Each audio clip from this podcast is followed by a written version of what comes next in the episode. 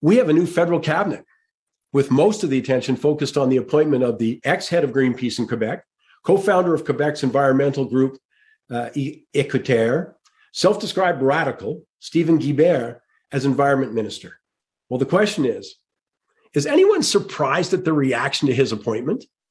Especially in conjunction with the dropping of two other cabinet ministers who were widely seen as sort of middle of the road and competent Jim Carr and Marc Garneau. Now, along with the appointment of self described climate crusader Jonathan Wilkinson, he's now Minister of Natural Resources.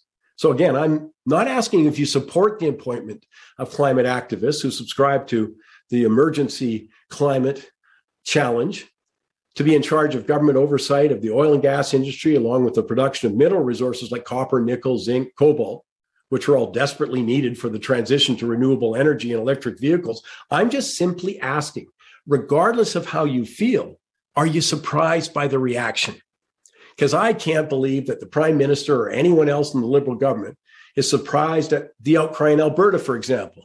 Strong concerns expressed by both Premier Jason Kenney and the NDP's Rachel Notley, or in the business community, or with the National Post John Ivison reporting that one senior liberal, liberal, summed up the appointments as, in quotes, vandalizing the economy, further stating that business oriented liberals are apoplectic. That's the reaction of some liberals. Again, anyone surprised? I think the talk that Mr. Guilbeault has a secret agenda, by the way, is off the mark. I don't think there's anything secret about it. He's clearly on record as wanting Alberta's oil and gas industry to be landlocked en route to shutting it down entirely. He's opposed to all pipelines. Doesn't matter, by the way, if he's talking oil or, or natural gas. He's also, I mean, even against the federal government's own Kinder Morgan pipeline. I mean, there's nothing secret, is my point, about his agenda. He's been crystal clear. What's noteworthy, though, is the other message it sends. Obviously, the federal government doesn't care about Alberta's reaction. They would have known about it in advance, or the reaction of the oil and gas or mining industries or business as a whole. What's also clear from the reaction of many liberals is that Justin Trudeau's moved the party a long way from Paul Martin's and Jean Chrétien's version. But that's just politics, so who cares? Clearly, Mr. Trudeau doesn't. But what's far more important is the message that it sends to those capital investors. I mean, do we care about attracting capital investment or what jobs in the energy industry and the economic growth in general? Well, clearly, they're not priorities.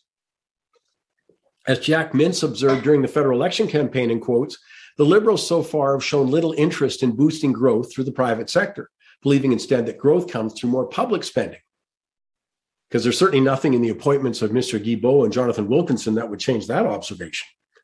Or that of former head of the Bank of Canada, David Dodge, who worked closely with Prime Minister Paul Martin to eliminate the federal budget deficit, who states, the policies of the government in power and the proclivities of the current prime minister are not particularly oriented toward the hard work of generating economic growth.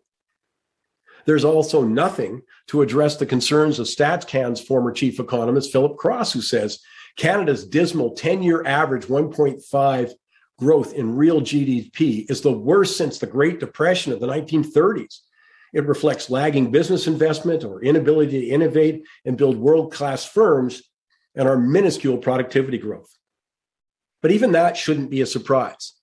Economic growth, maximizing our natural resource advantage, or productivity growth, attracting capital investment, which are keys to long term uh, prosperity, our standard of living, have never been priorities for the prime minister.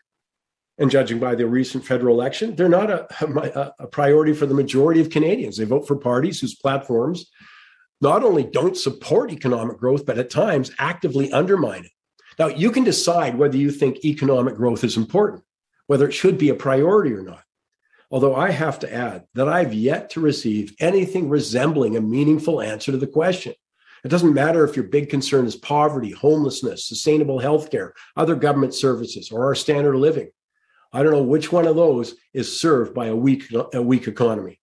As for energy, well, you're going to be paying more for gasoline, home heating, uh, transportation, any good that's transported, because high energy prices are going to be with us for a long time. As demand increases and underinvestment in oil and gas means supply can't keep up just as we're seeing already in the UK and Europe and Asia today.